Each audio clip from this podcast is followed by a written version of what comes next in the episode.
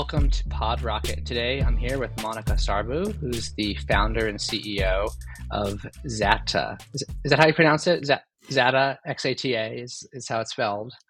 Uh, the idea is uh, to be like uh, extended data.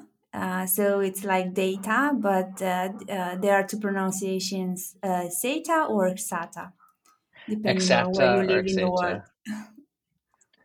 Got it. I like that. Um, well, very excited to have you on and, and learn about Xata. Um, could you give us a quick overview of, of what you're building?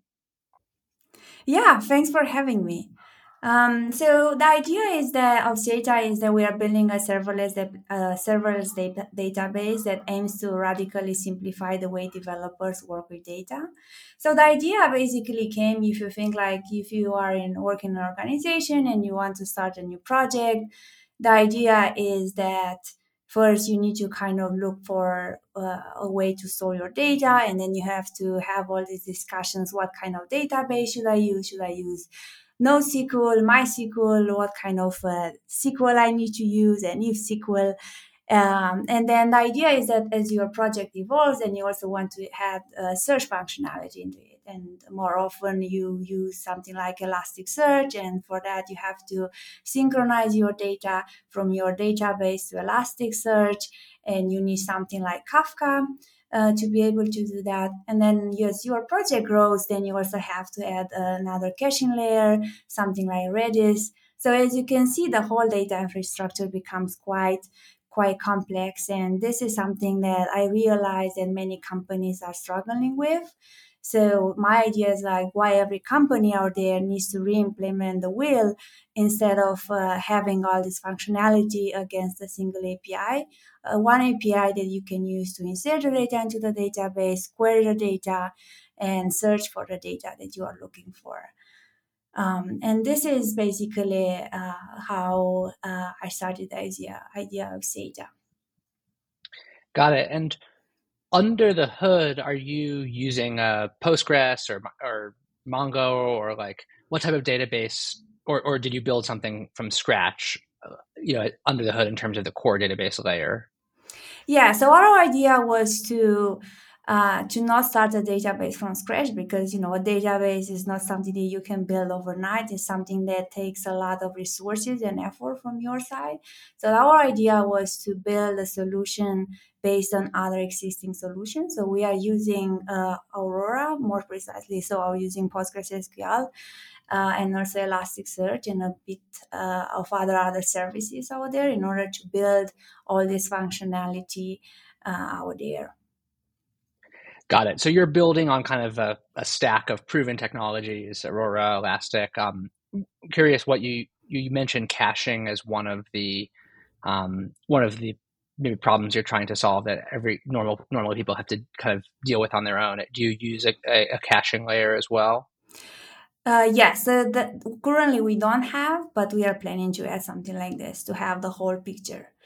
Um, Got it. So Aurora for database, Elastic, and then eventually a caching layer. And like, what does a developer get if they use Xata? You know, instead of just if they kind of manually implemented all of those tools on their own, like where's the what is the kind of the value add of your product? Yeah, so one of the things that I've I've seen is that companies and startups, for example, are, are spending more than fifty percent of their resources building on data infrastructure instead of you know them concentrating their resources on building the functionality, the business logic of their product, right? So that's why we we want to uh, make the teams and companies more efficient. Uh, and provide all this functionality against a single API. Also, another thing that I realized in my career is that, you know, imagine the, the big technical companies out there like Elastic and so on, uh, Google and so on, they, for them it's very easy it's very easy for them to attract good technical people in order to be able to build such a data infrastructure because this requires uh, a really complicated complex knowledge of all these services. Um, but uh, for other companies that maybe uh, it's harder for them to attract good technical people especially companies that are not so technical oriented. They are not building technical products. For them, it's very difficult to attract good technical people. So the way it's happening is that they are gonna outsource uh, building the data infrastructure to another company. And as you can imagine, the result out of this is not a good, good one. So one of the things that I realized is that more like there are lots of companies out there, they are building their uh, data infrastructure or the way they store the data with Airtable. So they're using as a as a data store. And I've seen so far discussing with lots of companies that uh, people are very innovative in how to overcome the limitation of Airtable. You know, they have hundreds of Airtables, they synchronize between them and so on. They build a lot of custom logic on top that at some point becomes this monolithic application. So that's the idea is that companies decide to, to go with Airtable um, because it's just the easier solution to get started with the idea that once they find the product market fit, they're going to replace it with something more robust, you know, something like PostgreSQL. And you can imagine as a company, how does it feel to move from something that is so easy to use as Airtable to something that is so complicated to use as PostgreSQL. And for me, the I mean, I realized this only when I started Tupu. So I started Tupu, this nonprofit organization that offers free mentorship for underrepresented groups in tech. And we are building um, a platform, a mentorship platform, and we, we realized there isn't really a, a database solution out there that is, is as easy as should be. And, you know, you have to spend a lot of time trying to understand how a database works. You need to you know read documentation then try to understand how you can fit your database into your application. So that's a lot of work. And in the end we decided to go with airtable because um, airtable was very easy to build a solution in just a few weeks. Um, and also we use airtable as a crm type of tool in order to to do the matching uh, between the mentors and mentees because we uh, we are still doing this manually and this was kind of the moment when I was on the other side of the table, kind of realizing there is a huge need on the market to have a database, a serverless database that is very easy to use, um, that offers a developer experience and, and basically changes and provides all the functionality that you as a company need. Uh, so you don't have to provide and implement or spend a lot of resources uh, concentrating on building this complicated data infrastructure that kind of every company out there is using the same tools and has the same architecture over and over again.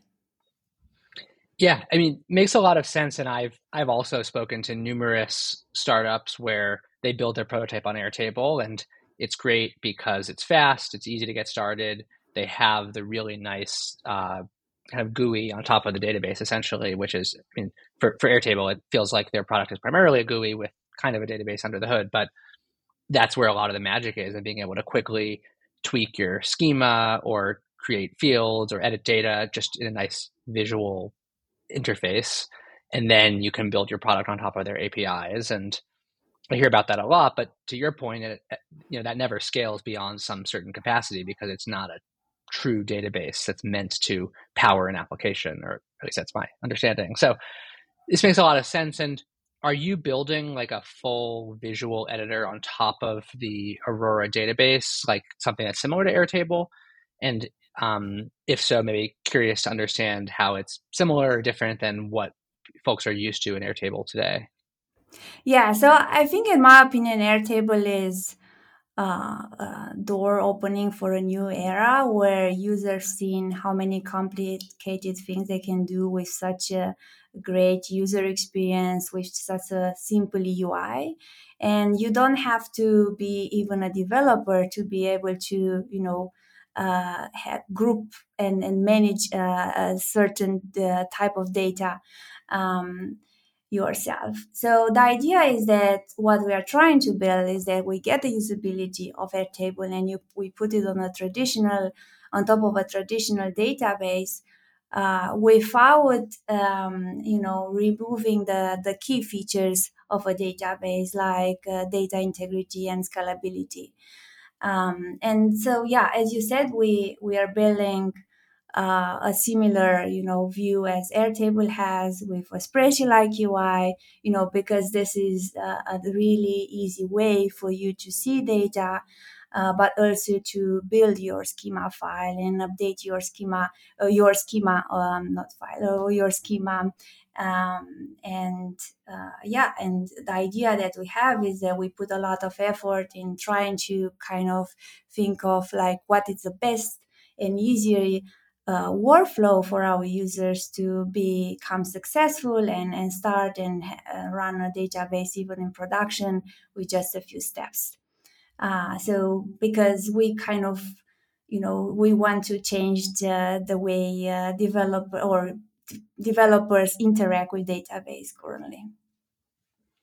One of the things that um, I remember I used Airtable for a project a few years ago, so it's possible they've solved this problem, but like if you're trying to change a large amount of data or change the format of a whole column, there's there wasn't a ton of uh, tooling or much of a story around like a migration. So is that something that you automate where if you in your visual editor want to change uh, um, you know the, the, schema or format of a column can you do those migrations automatically on top of the the postgres database yeah, I mean, you have to understand that Airtable was built with a different use case in mind, with a different persona in mind, right? So we, our focus is we are concentrating on building a solution for developers, and that's why we introduced branching, uh, which I find a very interesting, a very interesting concept. In the way, imagine that uh, you want to build a new feature, and for that you have to create a pull request uh, in GitHub. And I think it would be nice to be able to have, let's say, a button or, or a link in GitHub that says there's this new feature against the new schema and against real data from the database. And, and if this goes well, then deploy it in production. Um, I think, in my opinion, uh, branching is uh, the branching is, is like a, a feature that is specific for developers um, and the idea is that you know you have your branch, you create a new branch, then you create the migrations, and then you create the migration request uh, to deploy all these uh, migrations into production um, without uh, a downtime. Um, so the idea of you know having a zero downtime migrations is something that uh, is very powerful, and this is the hardest thing that uh, we are we are building for a, for a type of database that it's a schema schema full label database. Um, so we are building a solution, a database solution, if you want, on top of other database solutions, but we are building a lot of functionality on top of it in order to make this experience as easy as possible. So even though you're not a developer that needs to understand how a database works in order to be able to run uh, one in production. I'm curious. Um, you, you mentioned on on the website. I was just looking at it, like, and we talked about this before. One of the benefits is that it's as a as a serverless database, so to speak.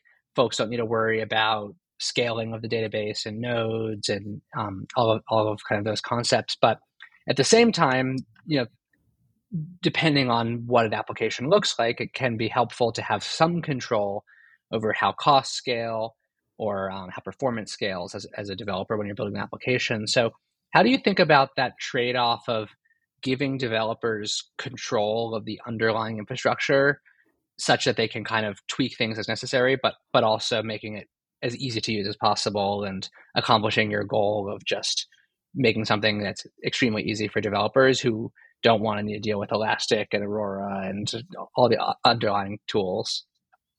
Yes, that's a very good question, and I think the I mean this is something that I was, uh, you know, this is I mean in my entire career I was building uh, tools for developers, and you always have this. You, I think it the the perfect answer on this is that you have to find the balance in order to you know make it um, build a, a, solution that is as easy to use as possible, but also that allows you to have to be customizable um, in order for for bigger organization or larger organization to be able to kind of fit in in their in their infrastructure.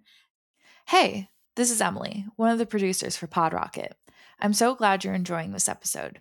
You probably hear this from lots of other podcasts, but we really do appreciate our listeners. Without you, there would be no podcast. And because of that, it would really help if you could follow us on Apple Podcasts so we can continue to bring you conversations with great devs like Evan You and Rich Harris. In return, we'll send you some awesome PodRocket stickers. So check out the show notes on this episode and follow the link to claim your stickers as a small thanks for following us on Apple Podcasts. All right, back to the show. So there's been a ton of innovation in this general space. I mean, all, all the serverless platforms and um, and then kind of on the storage and database and tooling for serverless side. Um, we've also uh, we've spoken with Supabase and we've had a few a few um, folks on the show building platforms for developers of serverless. So curious how you think about the competitive landscape and how Xata compares to maybe something like Supabase, since that's uh, maybe something our audience is quite familiar with.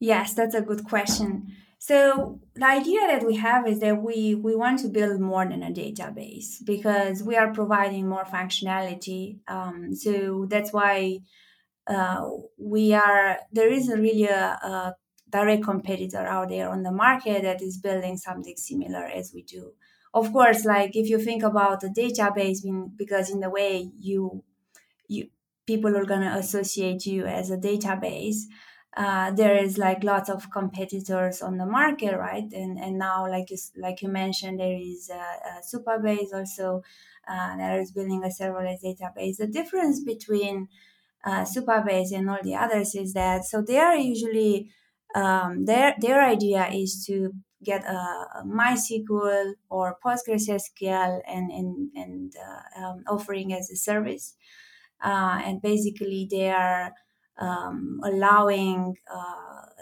direct access uh, to PostgreSQL or SQL um, to the users.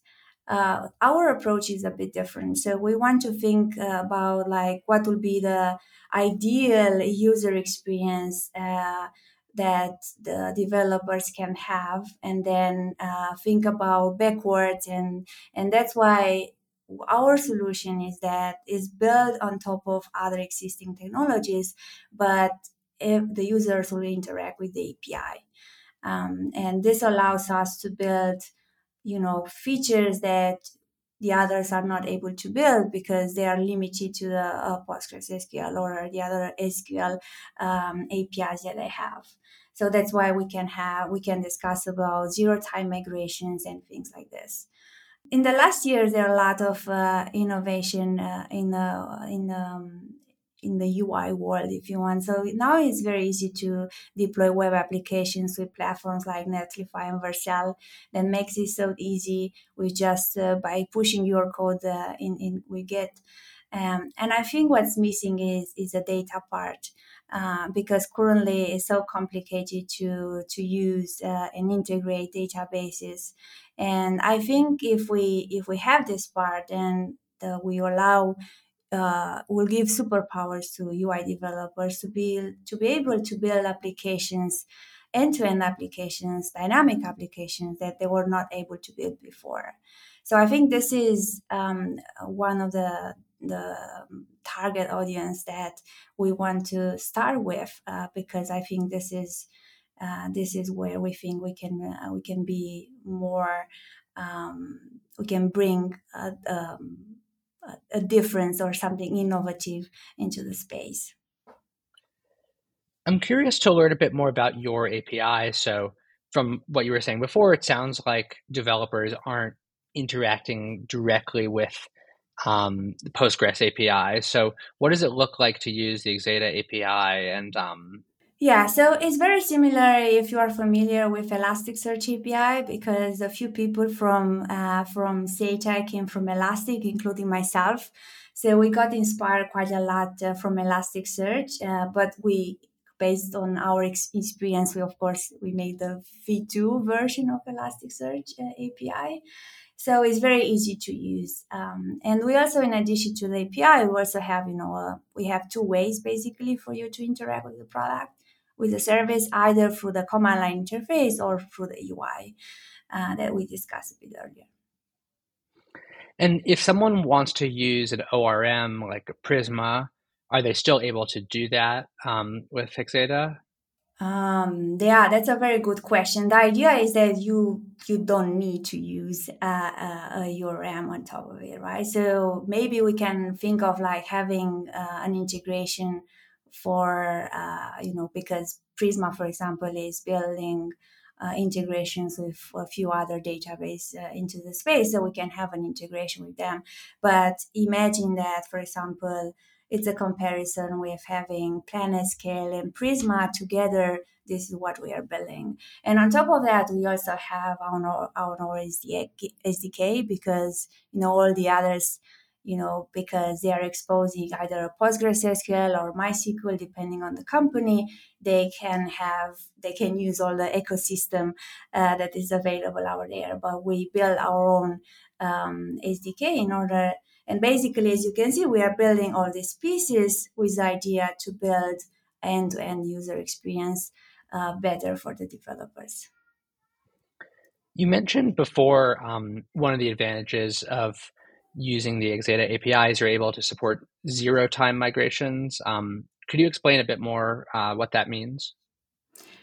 Yeah, so basically, what this means is that you can basically imagine that you are building a new feature uh, and then you can deploy it in production without having a, um, a down uh, your system down for the time of the migration.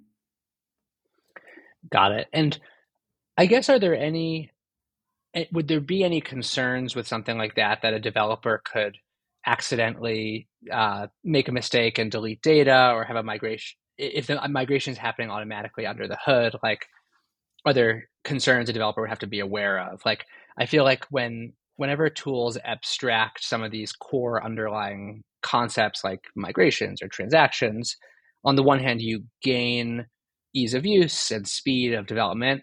On the other hand, maybe there's some additional risks that things could go wrong if the developer isn't like explicitly telling the database how to change the data and what to do. So, am I thinking about that right? That there maybe are some uh, you know some trade-offs there and any ways that you're addressing that problem I think that's a, basically the main, the one of the main benefits of of exposing an API because you can restrict um, the um, what the user can do. So basically, it is like if you if you expose directly the PostgreSQL, for example, you cannot really restrict any functionality. But because we have our own API, we can we can allow this and uh, for example we can have for example um, other other uh, engineers from the company can review um, the the code before deploying in production or things like this in order to make sure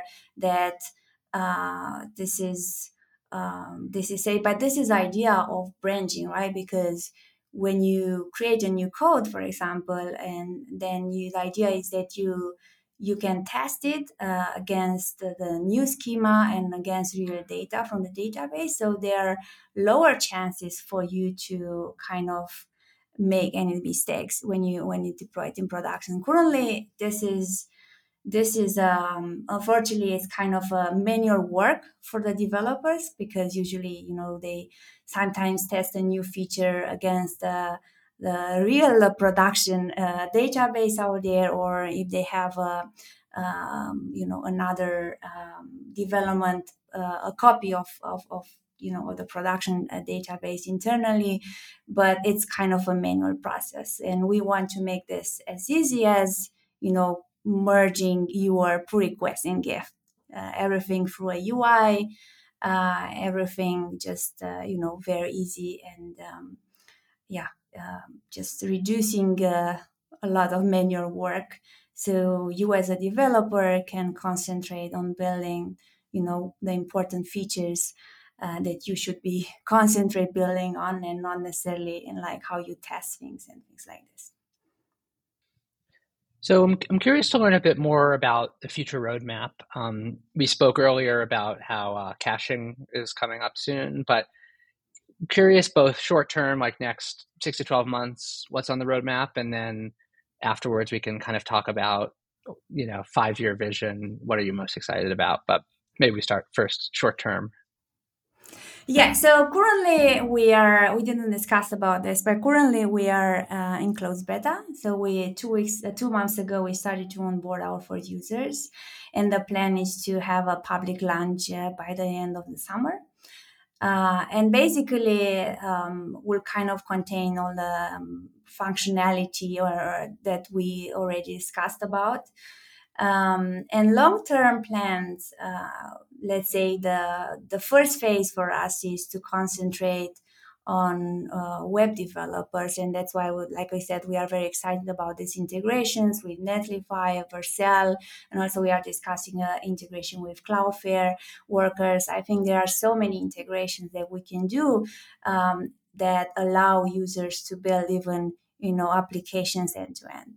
Um, so the second phase uh, that uh, we want to concentrate on, then you know, backend engineers um, uh, would be basically uh, one of our target audience as well, um, and kind of long term, but not necessarily long term, uh, will be um, that will also extend to uh, non-technical people. The way I'm thinking uh, thinking is that imagine that you have a company and the developers from that company are develop, are building their web application on top of Xata, and then you have imagine that you have this database that stores all these data that are collecting from the users, and then you have all the other departments inside the same company, non-technical people like for example marketing and so on. They would like to build CRM type of tools on the data data that you're collecting in the database. Um, so the idea is that you know to use the same service, um, but for different personas. Uh, of course, different functionality. Um, but the idea that uh, we want to um, uh, to achieve here is that we have a single service that you can use by different personas. And this is very useful in the case, imagine that you are working in support, for example, and you want to have a specific view of the data to be able, for example, to to be allowed to change only a column, for example, uh, the address of the user, or for example, a coupon or things like this. And that will allow you to directly uh, change it into the database. And then how about longer term? You know, where do you see this going in five or 10 years? What's the, the vision? Yeah, so the kind of the longer term term, uh, term vision is that I think we are in a very lucky situation in the sense that we own the data, so we can build a lot of functionality on top of it. So the way we are thinking of is that in the future to allow users to build end-to-end uh, web applications, uh, not only the database part, but also um, uh, the whole picture.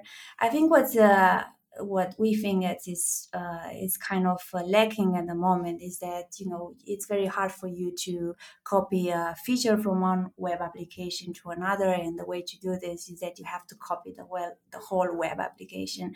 So I think it will be cool to have like a, a platform that uh, basically will allow you to build this new web application with just selecting the common functionality that all the web applications have. For example, billing, authentication, and all of this, like it's common in all these web applications. So you don't have to reinvent the wheel every time you're building a web application. So definitely there are other companies out there that are doing something like this. So initially, probably it will make sense to integrate with, with, with those companies. But I think the, the, the power will be to kind of provide uh, end-to-end user experience for building uh, an entire application. Um, my, you know, I think uh, my theory is that uh, I think it be, you know, it's already so difficult to find good technical people, um, and I think we need to. We are at a stage, let's say, um, where we need to simplify the way um, uh, you know developers build new applications on top. And i think you don't have to be even a developer to be able to build uh, an application yourself. Imagine that you are starting a, a, new company and you are not a developer. I think you know there is so um, there are so many companies out there that you know the no code low code type of um, uh, market uh, and I think this is um, this is in my opinion this is a trend. So uh, you it allows you in the end to build uh, a whole company with just fewer resources and will give you more um, more uh, time to also concentrate on what is important for your organization. And I've learned this in my career. No matter how big is your organization, you'll always struggle on the number of resources you have. so there is always is always like this. So I think it will be uh, good for you know to uh, to use let's say uh, a uh, data infrastructure out there uh, or uh, have used different services. Uh, this service for authentication this is for uh, for storing the data this service for for something else that allows you to build you know end-to-end uh, application with just fewer resources and in a shorter period of time. Well monica thank you so much for joining us today. It's been great learning about Xata and um, We'll post some links in the episode description. Um, the the website's just xata.io, xata.io. Um, yes. Any other resources you would recommend for someone who wants to learn and get started, or should they just go to the website? Yeah, I think uh, go to the website and also um, uh, go to our documentation uh, if they are curious about. I think I would suggest to subscribe uh, on the waiting list. And if you have uh, a use case, an urgent uh, use case, just reply to the email that you receive from us, and we're gonna allow you uh, to the um, to the closed beta version. We love to hear your feedback. Awesome. Well, thanks again, Monica, and take care. Thank you. Bye.